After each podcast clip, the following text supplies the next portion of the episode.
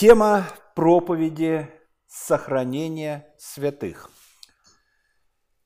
Мы привыкли к иной формулировке «верность святых до конца». Почему сегодня сохранение святых? Об этом в самом конце проповеди, если живы будем, и угодно будет Господу, если дойдем до конца. Сохранение святых тема вытекает из последнего вопроса предыдущей проповеди Хула на Духа Святого. На прошлой неделе была эта проповедь, должна появиться в интернете э, в скором времени, надеемся. А, и в конце там прозвучал вопрос, может ли христианин, христианин похулить Святого Духа? И ответ был и да, и нет. Да, в том случае, если, совершенно верно, если Дух Святой оставит этого христианина и отвернется от него. Нет, это в том случае, если Дух Святой останется с этим человеком, и он тогда никогда не сможет похулить Святого Духа. Э, и как раз вот ответ «нет», об этом сегодня и пойдет речь. Почему все-таки христианин, рожденный свыше, мы говорим, когда говорим христианин, мы говорим о рожденном свыше, не по культурной традиции, а по рождению от Духа Святого. Так вот, э, может ли рожденный свыше христианин возвести хулу на Святого Духа? И постоянно звучит вопрос в нашей среде, в баптистской среде, на нашем пространстве постсоветском, может ли истинно рожденный э, человек, рожденный свыше, потерять спасение? И э, в нашем случае, связанном с прошлой проповедью, можно перефразировать и сказать, может ли такой человек похулить Святого Духа, э, отпасть потому что хула на Святого Духа не прощается и прощена не будет. Так вот, может ли рожденный свыше отпасть? Навсегда. Навсегда отпасть от веры. Так вот, обращенный не может. И мы, кальвинисты, верим в это. И еще мы верим в то, что если кто-то, как кажется, кому-то отпал – то этот отпавший никогда рожденным свыше не был и никогда спасения не имел. Могу привести такой простой пример. Вот у меня нет в кармане 5 рублей. Ну, нету. Через 10 минут э, или после проповеди я загляну в этот карман и скажу, ах, я потерял эти 5 рублей. Но я знаю, что их у меня нет сейчас. Как можно потерять то, чего нет? Если нет спасения, то и терять нечего. А, и подтверждением таким, э, простым подтверждением, являются слова апостола Иоанна э, в первом послании Иоанна, где он пишет э, об так называемых этих отпавших. Они вышли от нас, но не были наши. Ибо если бы они были наши, то остались бы с нами – но они вышли, и через то открылось, что не все наши. То есть есть определенное количество людей, которые приходят в церковь, а, и а, кто-то из людей выходит из церкви. И, конечно же, речь не идет э, о том, что они уходят в другую церковь. Нет. Кто-то спекулирует, эти, на, на этих словах говорят, что вот они перешли в другую церковь, это люди не спасенные или они не наши, и употребляют этот стих. Нет, речь здесь идет совершенно о другом. Речь идет о том, что люди оставили церковь вообще, то есть совсем, совсем. А, и через то, что они оставили эту церковь, нам становится ясно, что? Что они не были наши. Что значит не были нашими? Что они никогда не были рожденными свыше христианами. Они не принадлежали э, к нашей, э, к нашей семье. Вот через это и открывается. Ну, как будто здесь все просто. И на основании этого стиха, и сомнений как будто быть не должно. И, эм, конечно же, может быть и такое, что человек влился в церковь, а, ведет христианский образ жизни а, и останется в церкви до конца своих дней. И здесь вопрос, может ли такой человек оказаться нерожденным свыше? Вот всю жизнь в церкви пробыл, ходил в церковь, э, принимал участие в служениях, работал в воскресной школе, что-то еще делал. А, и э, потом вдруг э, на суде или со встречи, на встрече с Христом окажется, что Господь говорит ему, отойди от меня, я никогда не знал тебя. А не твоим ли именем я вот все это делал, все служение это нес на своих плечах? А он говорит, я никогда не знал э, тебя, никогда не... Может ли такое быть? Да, может быть такое. Если человек обратился не ко Христу, а обратился к церкви. Понимаете? Есть обращение к Господу Иисусу Христу, а есть обращение, ну, модное слово сегодня есть, к тусовке. Приятные люди, э, приятное общение, хорошая музыка и многое-многое другое. И вот человек обращается не ко Христу, а обращается к образу жизни христианскому. Кому-то этот образ э, жизни христианский нравится, кому-то нет. Не нравится тем, кто, которые видят в христианском образе жизни массу-массу всевозможных запретов. А кому-то нравится, потому что, ну, приличная, хорошая жизнь без каких-то там стрессов э, и Э, и тому подобное. И Господь говорит о таком случае притчу о разных типах почвы. Сеется слово, и вот оно сеется, сеется, и только упавшее семя на добрую почву вырастет это семя и даст добрый плод. И пятый пункт кальвинизма – как мы помним и знаем хорошо, говорит о стойкости святых до конца или верности святых э, до конца. И мы, кальвинисты, считаем, что спасение потерять невозможно. Армяне считают, что возможно. Православные считают, что возможно. Э, римские католики считают, что возможно.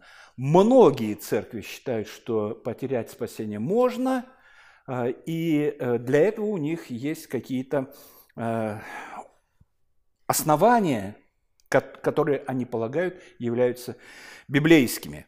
А, у армян, например, они верят в свободную волю, что человек э, при грехопадении не потерял свободной воли, и его свободная воля не оказалась в рабстве.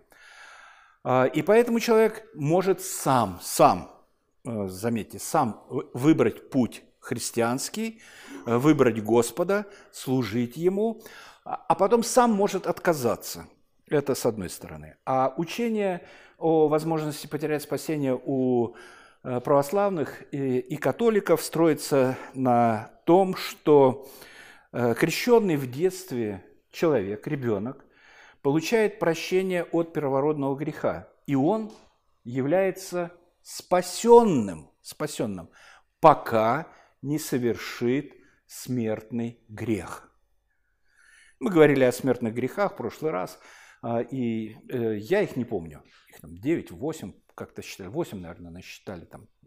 И мы не будем обращаться к ним, но вот совершил человек смертный грех, и все. Но для того, чтобы Э, опять обрести это спасение, э, надо средствами благодати, покаянием и так далее искупить свою вину и обрести опять это спасение. И опять получается падение, опять покаяние, падение, покаяние и так далее. Может быть, я неправильно что-то передаю, но мне кажется, принцип примерно такой. А что касается кальвинистов – Э, то они считают о невозможности потерять спасение на основании учения об избрании. Вот это важно. Э, иногда просто говорят о потере спасения. Может, не может, может, не может, э, забывая учение об избрании. Библия очень много говорит об избрании, о том, что Господь до сотворения мира э, избрал к спасению тех, кого избрал, предопределил и так далее. То есть, если было избрание, то оно избрание к чему? Избрание к спасению. Если избрание к спасению было, то как оно потом может быть перестать быть. То есть избрал, а потом не избрал, избрал, потом не, не избрал. Вот все это базируется на э, том, что э, Господь избирает, если Он избирает, Он избирает раз и навсегда. Кроме того, Он избирает и средства благодати, благодаря которым человек приходит к знанию Христа через средства благодати, которыми могут быть и проповедь, и свидетельство, и Слово Божие, и многие другие. И также средствами благодати, которые Господь Бог предусмотрел для каждого избранного, Он удерживается в вере. Он удерживается в вере.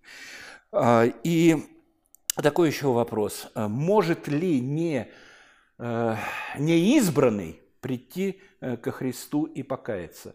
Ответ нет, не может. Совершенно не может. Когда мы начинаем говорить о справедливости и несправедливости, но э, это не из этой области, не из этой сферы, потому что избранный, он обязательно придет, неизбранный нет.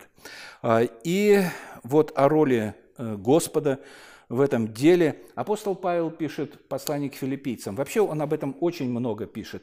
Э, все его послания, в общем-то, говорят об этом. Э, и пишет он в первой главе послание к филиппийцам, пишет следующие слова. «Благодарю Бога моего при всяком воспоминании о вас, о филиппийцах, о верующих в Филиппах, о святых Филиппах, всегда во всякой молитве моей, за всех вас при, э, принося с радостью молитву мою за ваше участие в благовествовании от первого дня даже до ныне, будучи уверен, Будучи, в чем же уверен апостол Павел? Будучи уверен в том, что начавший в вас доброе дело будет совершать его даже до дня Иисуса Христа. День Иисуса Христа – это второе пришествие Господа Иисуса Христа. И он уверен, он уверен, что тот, кто начал в нас это доброе дело, будет совершать его, будет совершать его до второго пришествия э, Господа. И эта уверенность, это очень важно, это уверенность не просто человека, это апостольская уверенность. Это уверенность апостола. Моя уверенность – это одно – Уверенность апостола – это совершенно иное дело. Апостольская уверенность. Раз он уверен, значит так и есть. Автор спасения Господь Иисус Христос. Э, и, как мы поем, и в Его я покоюсь руках. Вот Он как спас нас, так и будет нести нас до этого, э, до самого спасения. Да, все это, конечно, прекрасно, все это, все это чудесно, все это замечательно, но почему все-таки бывает вот это вот непонимание? А непонимание бывает потому, что э, в Писании есть э, некоторые отрывки, которые как будто явно говорят о том, что человек может потерять спасение. И это входит, вот, ну, я не знаю, в сердце человека, и оттуда его вытащить довольно сложно, даже другими отрывками из Писания, потому что естественное состояние человека, э, как будто, а естественно мы понимаем, что это греховное состояние человека, оно подсказывает, э, что все-таки Господь Бог не удержит нас в спасении, а оно базируется на нашей способности быть верным Поэтому я, я говорю, что верным, верность святых до конца не, не очень корректное, наверное, э, выражение. Э, примеров много, и один из самых сложных, казалось бы, и мы обращались к нему э, прошлое воскресенье, это послание к евреям, 6 глава, с 1 по 6 стих, стихи. Автор этого послания пишет, «Посему, оставив начатки учения Христова, поспешим к совершенству и не ставим снова полагать основания обращению от мертвых дел и вере в Бога. Учение о крещениях, о возложении рук, о воскресении мертвых и о суде вечном.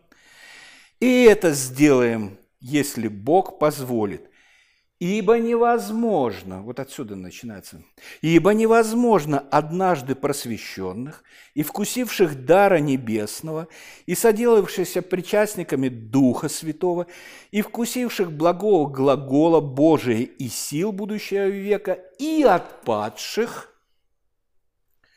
опять обновлять покаянием, когда они снова распинают себе Сына Божия и ругаются Ему. Мы рассмотрим два пути объяснения э, этого отрывка. Один из них, что стали сопричастниками, прикоснулись, э, слышали, вкусили э, глагола Божьего и так далее, и так далее что написано здесь, и, собственно, они не переступили черту спасения, а остались у этой черты, и поэтому у них вот все такое получилось. И они отпали, и поэтому к благодати вернуться не могут. Многие считают, что здесь речь идет о необращенных членах церкви.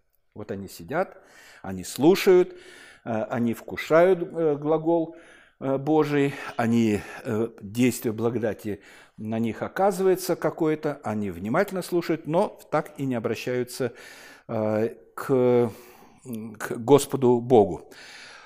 И и здесь вот встает такой вопрос. Э, просвещенных до какой степени? Вот посвященных до какой степени? До спасения. Или вот, скажем, черта спасения, просвещенных до, не перейдя ее, просвещенных не далее этого.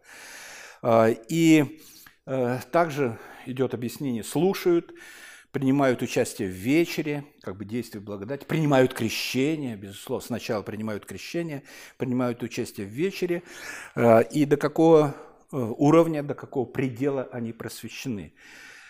А может быть, э, все-таки говорится об обращенных здесь, в истинном понимании этого слова. Это объяснение сложнее, чем предыдущее, но в предыдущем вот мешает одно слово, то есть я с первым согласен, безусловно, я согласен, мешает одно слово – отпавших.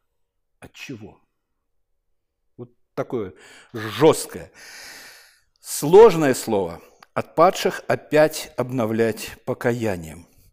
А, и если все-таки отпавшие – это люди, которые э, получили спасение и отпали – то как тогда это согласовать э, с учением о э, невозможности потерять спасение, о верности святых до конца? А, и, возможно, разобраться вот в этом отрывке поможет вопрос, э, почему, почему автор этого послания делает такое серьезное предупреждение, предупреждает, очень серьезное Э, предупреждением. Вообще, на самом деле, послание э, к евреям, оно не такое уж и, оно совсем непростое, далеко непростое. Э, и в нем содержится много тайн. Кто автор послания? Кому адресовано, как-то общий такой к евреям? А, а к нам не обреш... если мы не евреи, к нам оно не имеет никакого отношения, так может и не будем его здесь заморачивать голову себе, от... откажемся от него. Мы же как бы и не евреи, значит, не нам написано, и нас оно не касается. И еще с какой целью, третий вопрос, с какой целью э, написано это послание?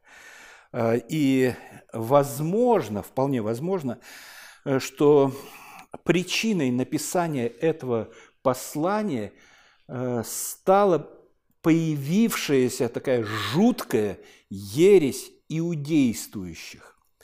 Э, в те времена как раз становление церкви и через 20-30 лет, э, или даже раньше чуть-чуть, Э, появились иудействующие, которые стали учить, что, конечно же, конечно, мы понимаем, вера в Господа Иисуса Христа нас спасает, и спасаемся мы благодатью, но нельзя отказываться от э, наших традиций, нельзя отказываться от наших ритуалов, обрядов э, и от веры наших отцов полностью, так что сохраним, сохраним праздники, сохраним сейчас пришло в голову, извините, святое святых в храмах э, сегодняшних, которые строятся, но это не имеет отношения, это просто случайно выскочила мысль такая. Так вот, э, сохраним обрезание. Вот. Все прекрасно. Крестились вы, все молодцы, вы по благодатью спасаетесь, но необходимо обрезание. Вот этот обряд, вот иудействующий. И вот эти иудействующие приходили в церковь, приходили, э, церковь при синагогах тогда были, приходили в собрание, начинали учить, да что вы совсем как, вы отказались от веры отцов еврейских, вы принимаете язычников в свое общение, ладно, принимаете, но обрежьте их, э, и будет все хорошо, и будет по, по закону Божьему, и будет и благодатью, и вот обрезанием, и так далее. И вот эти иудействующие, они раздирали церкви, вот буквально раздирали церкви. А, и вот э, их стало столько много, что апостол Павел отправляется к апостолам в Иерусалим, и там они держат совет, э, как и что быть. Э, и, и вот что приняли решение – апостолы после такого совещания. Это деяние. Деяние 15 глава. Хорошо известный всем нам отрывок. И вот результат э, их совещания, которое было у апостолов, записан здесь. «Ибо угодно Святому Духу и нам, не воз... и нам это апостолам, и нам не возлагать на вас никакого бремени, это на язычников, не возлагать на вас никакого бремени более, кроме всего необходимого, воздерживаться от идоложертвенного и крови, и удавленины, и блуда, и не делать другим того, чего себе не хотите. Соблюдая это, хорошо сделаете. Будьте здравы. Хорошо быть язычником, да? Хорошо быть языч... язычником, что делать с кровянкой? Да, что нам, белорусам, делать с кровянкой, с кровяной колбасой? Э, вопрос оставляю э, открытым на совести каждого. Э, как хотите, так и поступайте. Но на самом деле апостолы пришли к выводу, что иудействующие, они поступают вопреки учению о благодати. Но нам надо прекрасно понимать, что тогда еще не было посланий, всех вот это, всего того учения, которое мы имеем сегодня, всего этого блага, к которому мы можем обращаться, послание апостолов. Это толкование Ветхого Завета. Вообще э, э, прекрасный, прекрасный, прекрасный, прекрасный материал. Но почему так вот зациклились на, на обрезании? И причем оно идет до сегодняшнего дня. И, а суть-то его заключается в чем? Когда Господь Бог заключил завет с Авраамом, он сказал, ну, надо обрезать, обрезывать крайнюю плоть. Понятно. Это знак. Знак чего? Знак того, что с Авраамом заключен завет. Завет о чем? Что в нем, в семени его, благословятся все народы.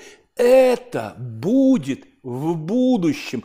Помни об этом – Помни об этом, помни об этом.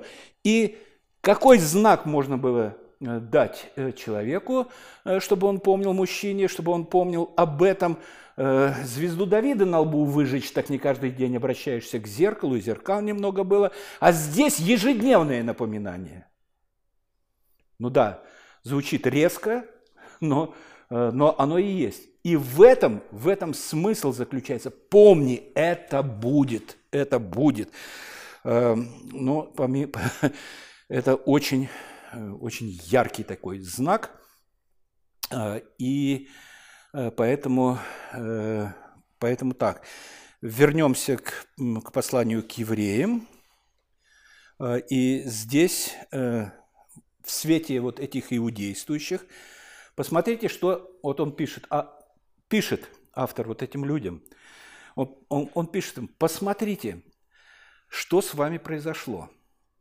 Вы вкусили дара небесного, вы вкусили дара небесного, и вы соделались причастниками Духа Святого, вы получили спасение по благодати, и вы вкусили святого глагола Божьего, Слова Божие, и сил будущего века, знаете, что это будете, а, и вы хотите пойти вслед за иудействующими.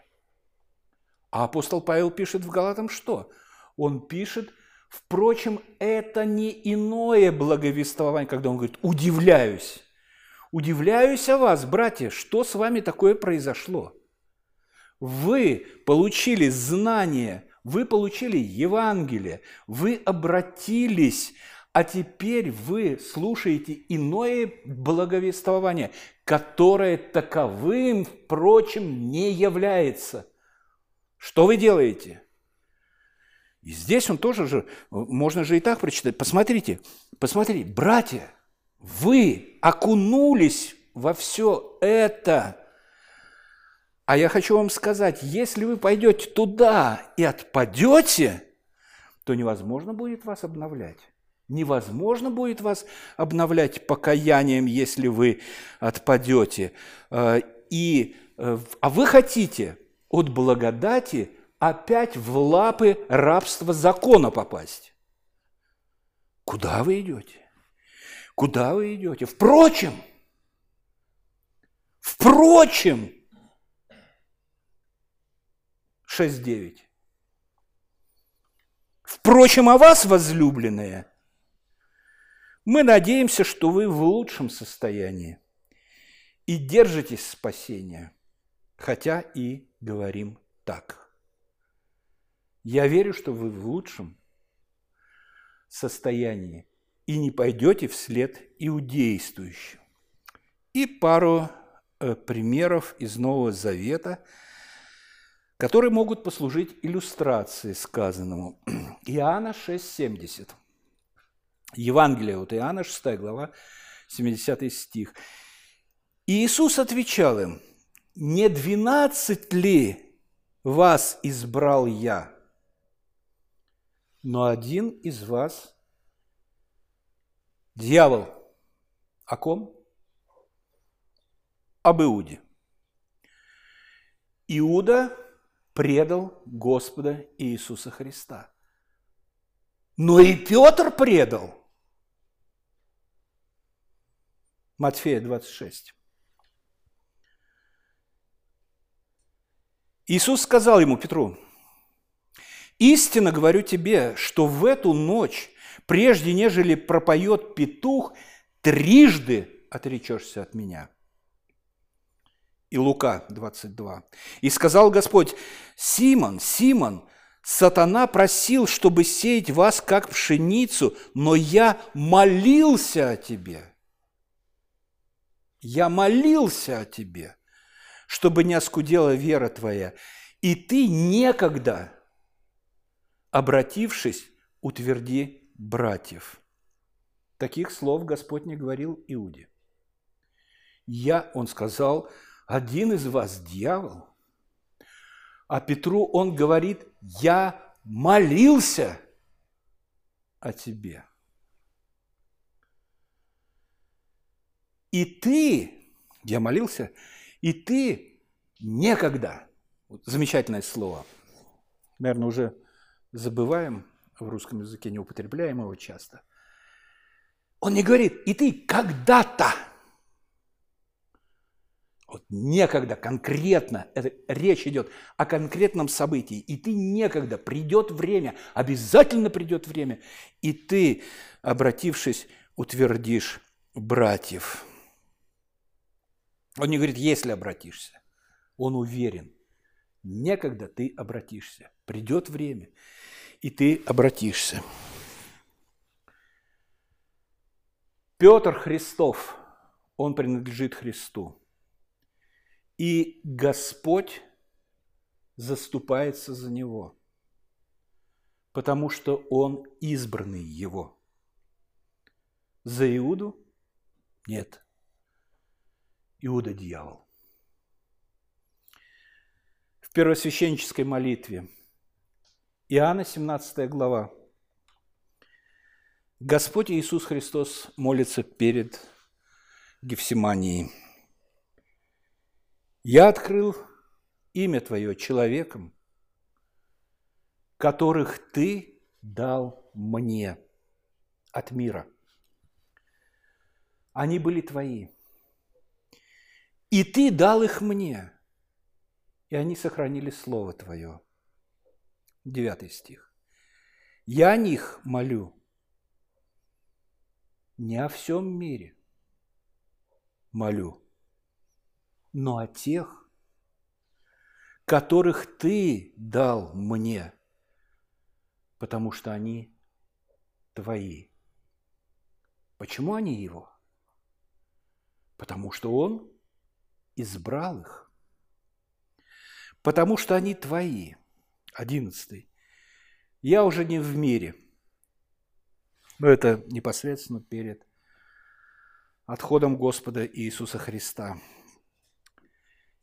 Я к тебе иду, Отче Святый, соблюди их во имя Твое, тех, которых Ты дал мне. Я молил о тебе, Петр, об Иуде не молил. И я молю о тех, которых Ты дал мне. Сохрани их, чтобы они были едины, как и мы. Не молю, чтобы ты взял их из мира, но чтобы сохранил их от зла. Они не от мира, как и я не от мира. Освети их истинную Твоею. Слово Твое есть истина. Не о них же только молю, но и о верующих в меня по слову их. Не плоть и кровь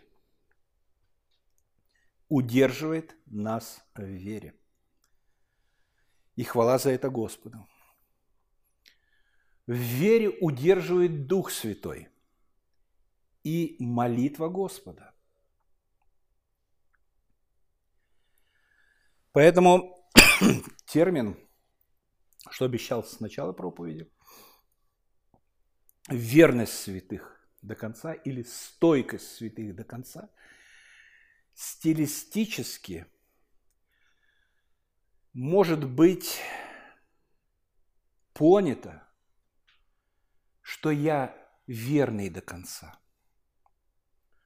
что я могу быть стойким до конца. Нет.